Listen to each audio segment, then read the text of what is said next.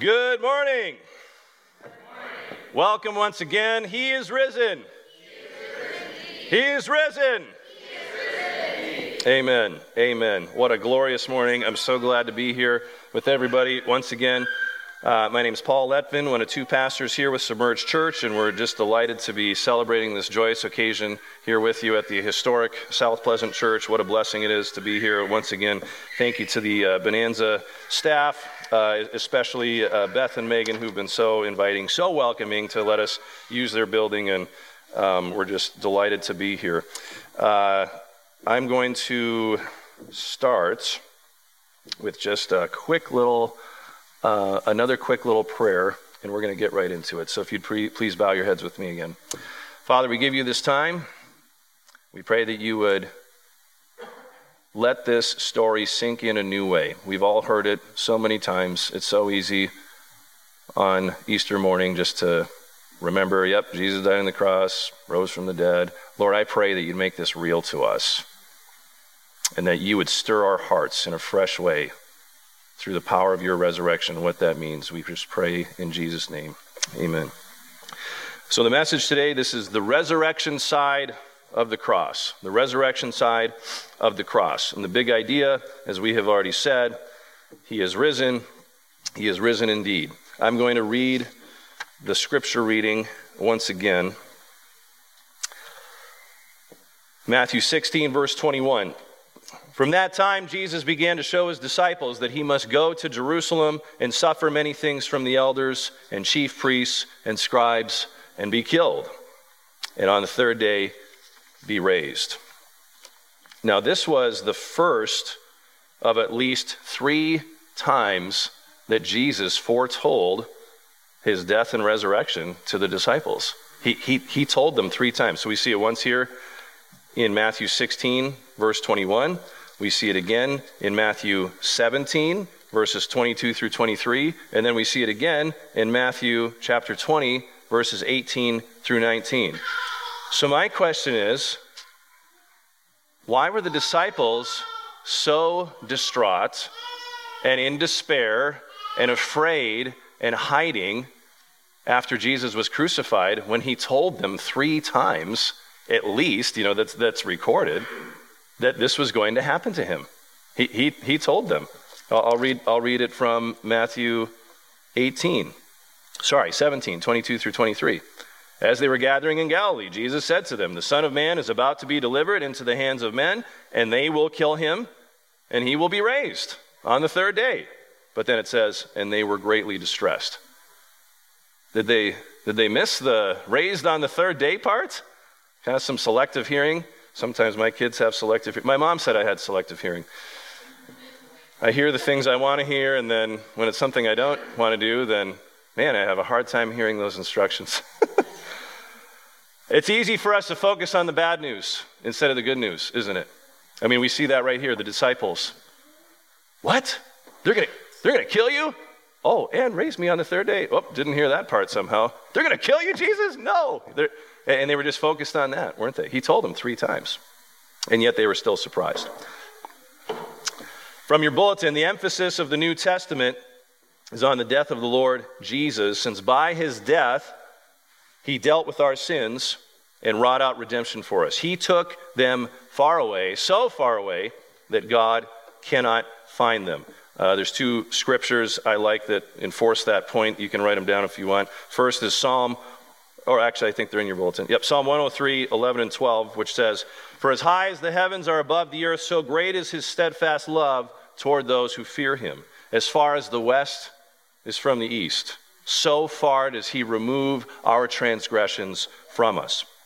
And then in Micah chapter 7, verse 19, he will again have compassion on us. He will tread our iniquities underfoot. You will cast all our sins into the depths of the sea. You know how deep the sea is? It's so deep that scientists believe there's thousands of species that haven't even been discovered yet. That's how far God has removed our sins from us. When the Savior died, life seemed to be extinct. The grave made fast its bars. The disciples were afraid. But If it wasn't for Jesus' resurrection, then our faith would be futile, as it says in 1 Corinthians 15, 14, and 17. And if Christ has not been raised, then our preaching is in vain, and your faith is in vain. And if Christ has not been raised, your faith is futile, and you are still in your sins. See, it's so important that we claim that promise. You know, most, most everyone believes that Jesus was a real person and at least a good teacher and that he died on the cross, but not everyone believes that he was raised. And it's so important that no, no other religious leader ever rose again from the dead. Buddha's dead, Marx is dead. Uh, you know, Joseph Smith is dead. You know, Jesus is alive. Jesus is alive. He's the only one who rose himself from the grave. The mighty conqueror strode forth alive. He was the first fruits from among the dead. we see that in 1 Corinthians uh, 15, verse 20. 1 Corinthians 15, verse 20. But in fact, Christ has been raised from the dead, the first fruits of those who have fallen asleep.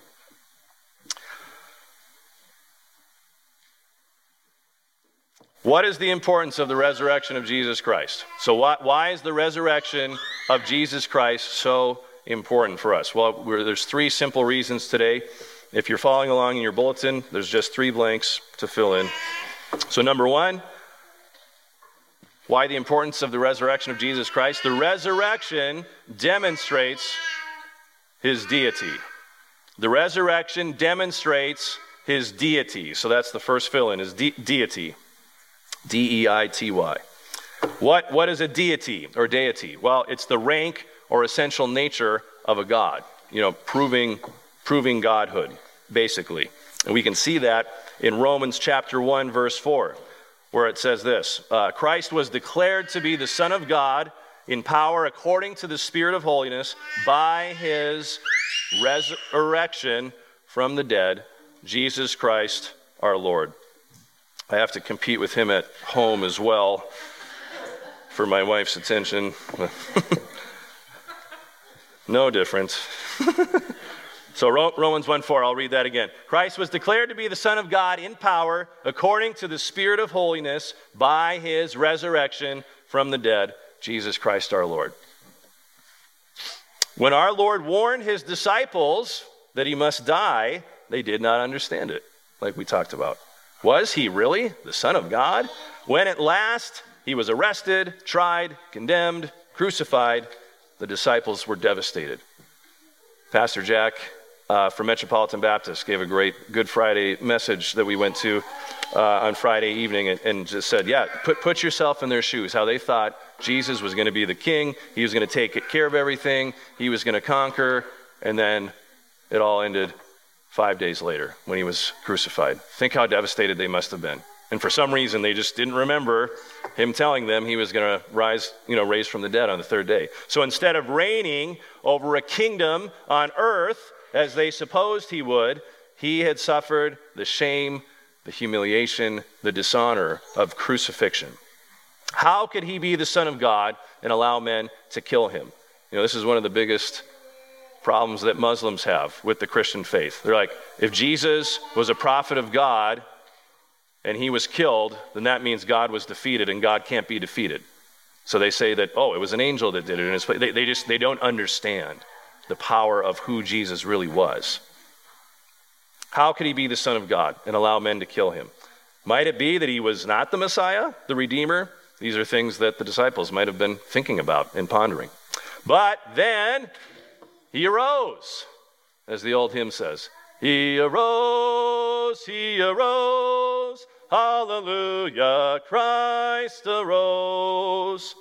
I just have to take advantage of these acoustics here. You know, amen. He arose. He arose. He lives. He comes forth again to ascend to the Father. And in his resurrection, he was powerfully declared the Son of God, establishing his deity. The resurrection proves beyond a shadow of a doubt that yes, indeed, he was the Son of God. A very important event in the Old Testament we're familiar with was the ejecting of Jonah by the great fish, which had swallowed him up. This was a pointer to our Lord's resurrection, a sign of this momentous event. Even Jesus refers to that in Matthew chapter 12, verses 39 through 40. And he talks about the sign of Jonah that will be given. So it was the resurrection, listen to this, how people's lives were changed.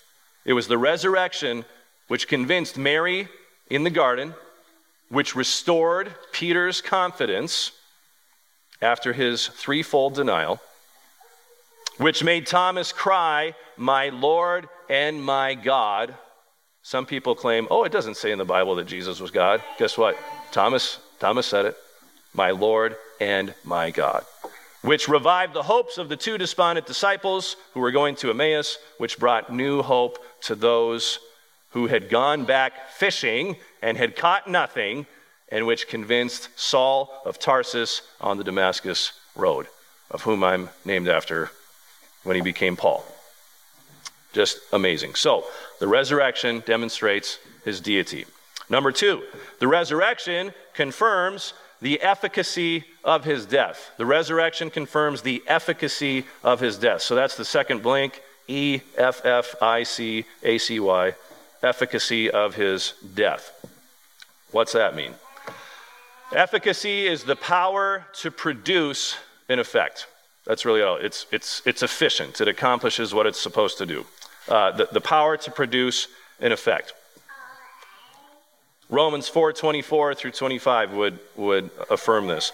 It will be counted to us who believe in him, who raised him from the dead, Jesus our Lord, who was delivered up for our trespasses and raised for our justification. For our justification. When the Lord Jesus died, anxious hearts may have inquired, He came, He died to save us, but how can we be sure that He succeeded? How do we know that what He did on the cross was what it was supposed to do? The Lord Himself had foretold not only His death, but the purpose of it in Mark chapter 10, verse 45 to give His life as a ransom for many.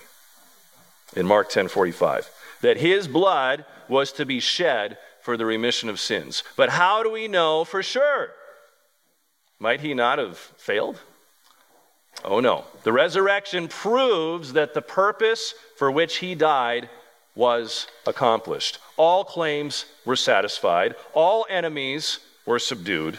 All the worst that hell could do against him was now a spent wind. The resurrection was God's evidence that our Lord had not died in vain. Because that purpose had been accomplished and full satisfaction for sins had been made, God raised him from the dead for our justification. The Apostle Paul in 1 Corinthians 15, 17, 18, and 20 says this 1 Corinthians 15, 17, 18, and 20. And if Christ has not been raised, your faith is futile and you are still in your sins, then those also who have fallen asleep in Christ have perished.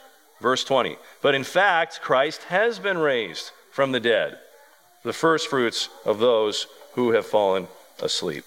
So, believers, those of us here who know Jesus, who have accepted them, accepted him as their Savior, we, we as believers are no longer in our sins, but are justified from all things. That's good news. Man, all the things I've done wrong, you sit and start listing things, the list never ends. And we've been justified. Doesn't mean that we're perfect now. We still live in these uh, sinful bodies. We still fight the sinful nature, but, but we, we've, been just, we've been justified from, from all of our sins. Those who have died in the Lord already, so those who have gone on before us in the Lord and have already died, have not perished, but are safe, home with the Lord. And that's a wonderful promise. And then lastly, number three. So we, we talked about the resurrection demonstrates his deity, the resurrection confirms the efficacy of his death, and now the third point and final point the resurrection completes his redemptive work. So that third blank is redemptive. The resurrection completes his redemptive work. What does redemptive mean? It's simply acting to save someone from error or evil. Acting to save someone from error or evil. That's, that's what redemption or redemptive means. So the resurrection of our body is part of resurrection, or uh, sorry, is part of redemption's fruit. So death, like the devil, is a conquering foe. We, we know that. It, it will come and extend its hand to take down our crumbling clay homes, these bodies that we live in. Everyone here will die someday. It will consign the bodies of believers. This is what death does. It will consign the bodies of believers to a narrow cell, and decay will do its work. But this body um, is only temporary. Although it's sin soiled and cannot be taken to heaven, we're going to be given a, a, a, new glorious body. So, so death's triumph over the body. So, so what, what seems to be a triumph when someone dies, it's, uh, it, it, seems like a, it seems like a real defeat, but it, it, it wounds only to heal. It means that the body will rise in fresher beauty. And, brothers and sisters, that changed body, how glorious it will be. It shall shine brighter than the noonday sun, as it says in Philippians 3:21. Who will transform our lowly body to be like his glorious body in Philippians 3:21. It will no longer be subject to natural laws, but will be liberated to soar in the spiritual realms. So these new bodies that we're going to get, they won't be subject to pain, we won't be getting sick. Won't even need to sleep. You know, this, you know, there is no, you guys know Revelation says there's, there is no sun uh, in heaven because the light, the light that comes from Jesus is all that we're going to need. You know, there won't be any more darkness, no more pain. Uh, it's going to be a glorious thing. We can, we can hardly conceive the glory of that resurrection body. As it says in 1 Corinthians 15 40, there are heavenly bodies and earthly bodies, but the glory of the heavenly is of one kind, and the glory of the earthly is of another. So just think about that. E- even the sunrise this morning, you know, it was beautiful. You guys have seen sunrises, you've seen sunsets. You know, we, have seen beauty in creation, we've seen beautiful people uh, that, that God has made. None of that compares to the, to the beauty that we are going to see when everything is restored when he comes back to establish his heavenly kingdom. It's, it's going to be absolutely incredible. The trumpet will soon sound to call the bodies of believers to arise. As it says in 1 Corinthians 15 52. Behold, I tell you a mystery. We shall not all sleep, but we shall all be changed. In a moment, in the twinkling of an eye, at the fast trumpet. For the trumpet will sound, and the dead will be raised imperishable and we shall be changed. That's a great promise. I know you guys might laugh at this, and yeah, I just turned 40 and I'm starting to feel old. But ser- seriously, you know, I, have been starting to get pain, you know, sciatic pains and other things. I'm like, man, so this is what this is what it's like. This is what everyone's been warning me. I, I see they're laughing, like, just wait another 10 years, Pastor Paul. Yeah. But our, our, bodies are breaking down, are they not? You know, we, we, we, we start getting older, and, and that, that's just what happens. But one day, we shall be changed. And we're going to have imperishable bodies. Amen. Amen. And that, that is another benefit that we receive because of Jesus' resurrection. The resurrection completes his redemptive work. The Lord of life is at the door. This is part of the blessed gospel that we glory in resurrection hope. And before I close with a uh, it's actually some wor- words from a famous hymn. I, I do want to take a moment quickly. And I think I, I might have skipped a verse. Romans 6 5. Yep. For if we have been united with him in a death like his, we shall certainly be united with him in a resurrection like his. So that's the verse that supports this idea. The resurrection completes his redemptive work. So just as Jesus arose, in a glorified body, we will as well. But before I close with uh, some words from a famous hymn, I, I, do want to extend an invitation. Far be it from me that I not offer an opportunity for people to accept the true meaning of this blessed morning, uh, that this, this is about eternity.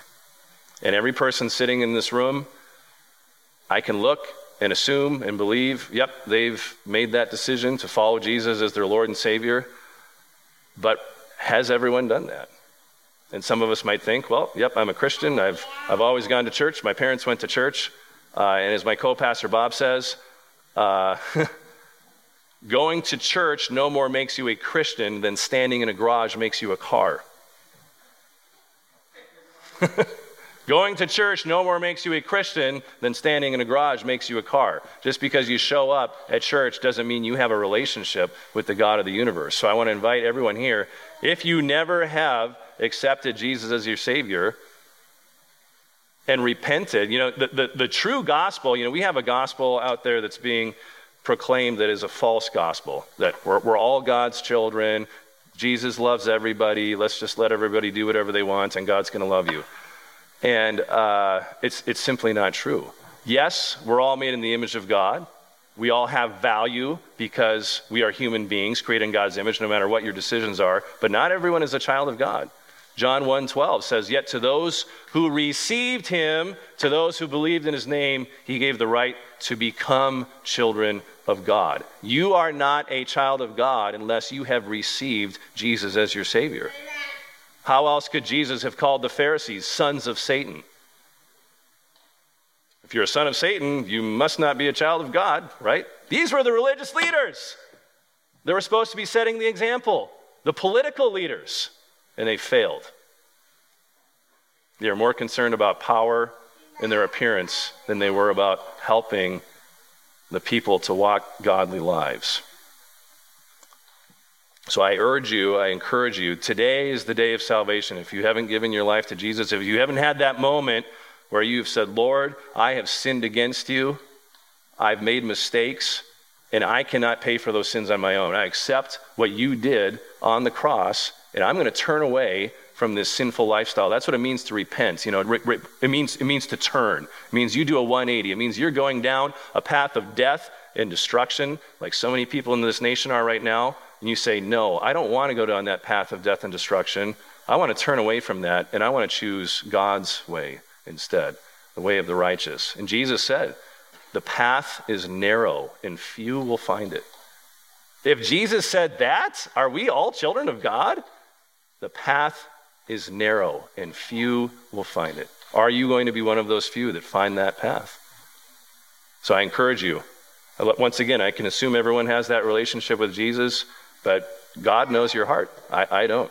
Those of you sitting here who are firm in your salvation, I encourage you, sh- share. That's, that's what today is all about. Share this message with your, your friends, your neighbors. I've got family members that I've been praying for for years uh, to, to come to Christ, neighbors, friend, uh, friends, etc. Uh, share, share this message with them. Share, share your story how you became a Christian. I've got, you guys know I've got those, those tracks that has my, my story on it, and then on the back it's got my business information. So anytime I exchange business cards with people, which I've been doing a lot more lately, going to certain meetings and places across the United States, etc., I give them, like, yep, here's my business card. Oh, and there's my story, how I became a Christian. Hope you're blessed by it. You know, so then they've got my contact info, and um, so just encourage you, be sharing this good news. Uh, I can't remember who said it, but you know, we, we, need, we need to have, we need to look through life through eternal lenses, seeing people as eternal beings who are either going to hell or heaven based on what they have done with what Jesus has done for them. So I encourage you, today is the day of salvation. If you haven't made that decision, do it today. So I'd like to close with the words uh, this is from a famous hymn called One Day. It was written by John Wilbur Chapman. Uh, he lived 1859 to 1918. He was an American evangelist and pastor. I think this is his most famous hymn, but I'm just going to read a few stanzas from it. One day they led him up Calvary's mountain. One day they nailed him to die on the tree. Suffering anguish, despised and rejected, bearing our sins, my Redeemer is he. One day the grave could conceal him no longer. One day the stone rolled away from the door. Then he arose over death he had conquered. Now is ascended my Lord evermore. One day the trumpet will sound for his coming. One day the skies with his glories will shine. Wonderful day, my beloved ones, bringing glorious Savior. This Jesus is mine. Let's pray. Father, once again, we thank you for this time that we could be together. We thank you for your word, that it is true, that it is trustworthy, And even though there's times where we might not understand it as fully as we'd like to, we thank you that you've revealed yourself to us through your word. I pray that we would be students of your word. We would read it, we'd study it, we would memorize it, we'd meditate on it, think about it, that we would obey it and apply it to our lives. Lord, I pray that you, we let your word change us. Even these words that we heard this morning out of Romans, out of 1 Corinthians, these great epistles that were written for our benefit. We thank you, Jesus, that your work on the cross was enough, that it was complete. We thank you that it proved your deity. We thank you for the efficacy of that work. We thank you that um, we know that you are the Son of God by what you did. We thank you that it completes your redemptive work in our lives, and that one day we will be as you are with glorious bodies that are no longer tainted by sin and subject to the pains of this cursed, fallen world. We look forward to that day when we will be restored. Lord, I pray for anyone here today who doesn't know you that today would be the day of salvation, that they would give their heart to you, they would repent, they'd turn away from their sins and decide to follow you and accept your free gift of salvation. Lord, for those of us who are in Christ, I pray you check our hearts. What, what are things that we're still struggling with that are robbing us from experiencing you to the fullest? Lord, I pray we turn away from these little sins in our lives, that we would repent, Lord. Oh, Lord, this nation needs to turn back to you. And God, we know that judgment will begin in the house of God, as it says in 1 Peter. So, Lord, I pray right now you would search our hearts, we would turn them back to you, and that there would be a great revival and spiritual awakening across this land. Lord, prepare our hearts for that. Prepare us to minister to those who are looking for the truth, who are looking for hope. What greater hope do we have than you, our risen Savior, Jesus Christ, our Lord? We praise you. We love you. In Jesus' name, amen.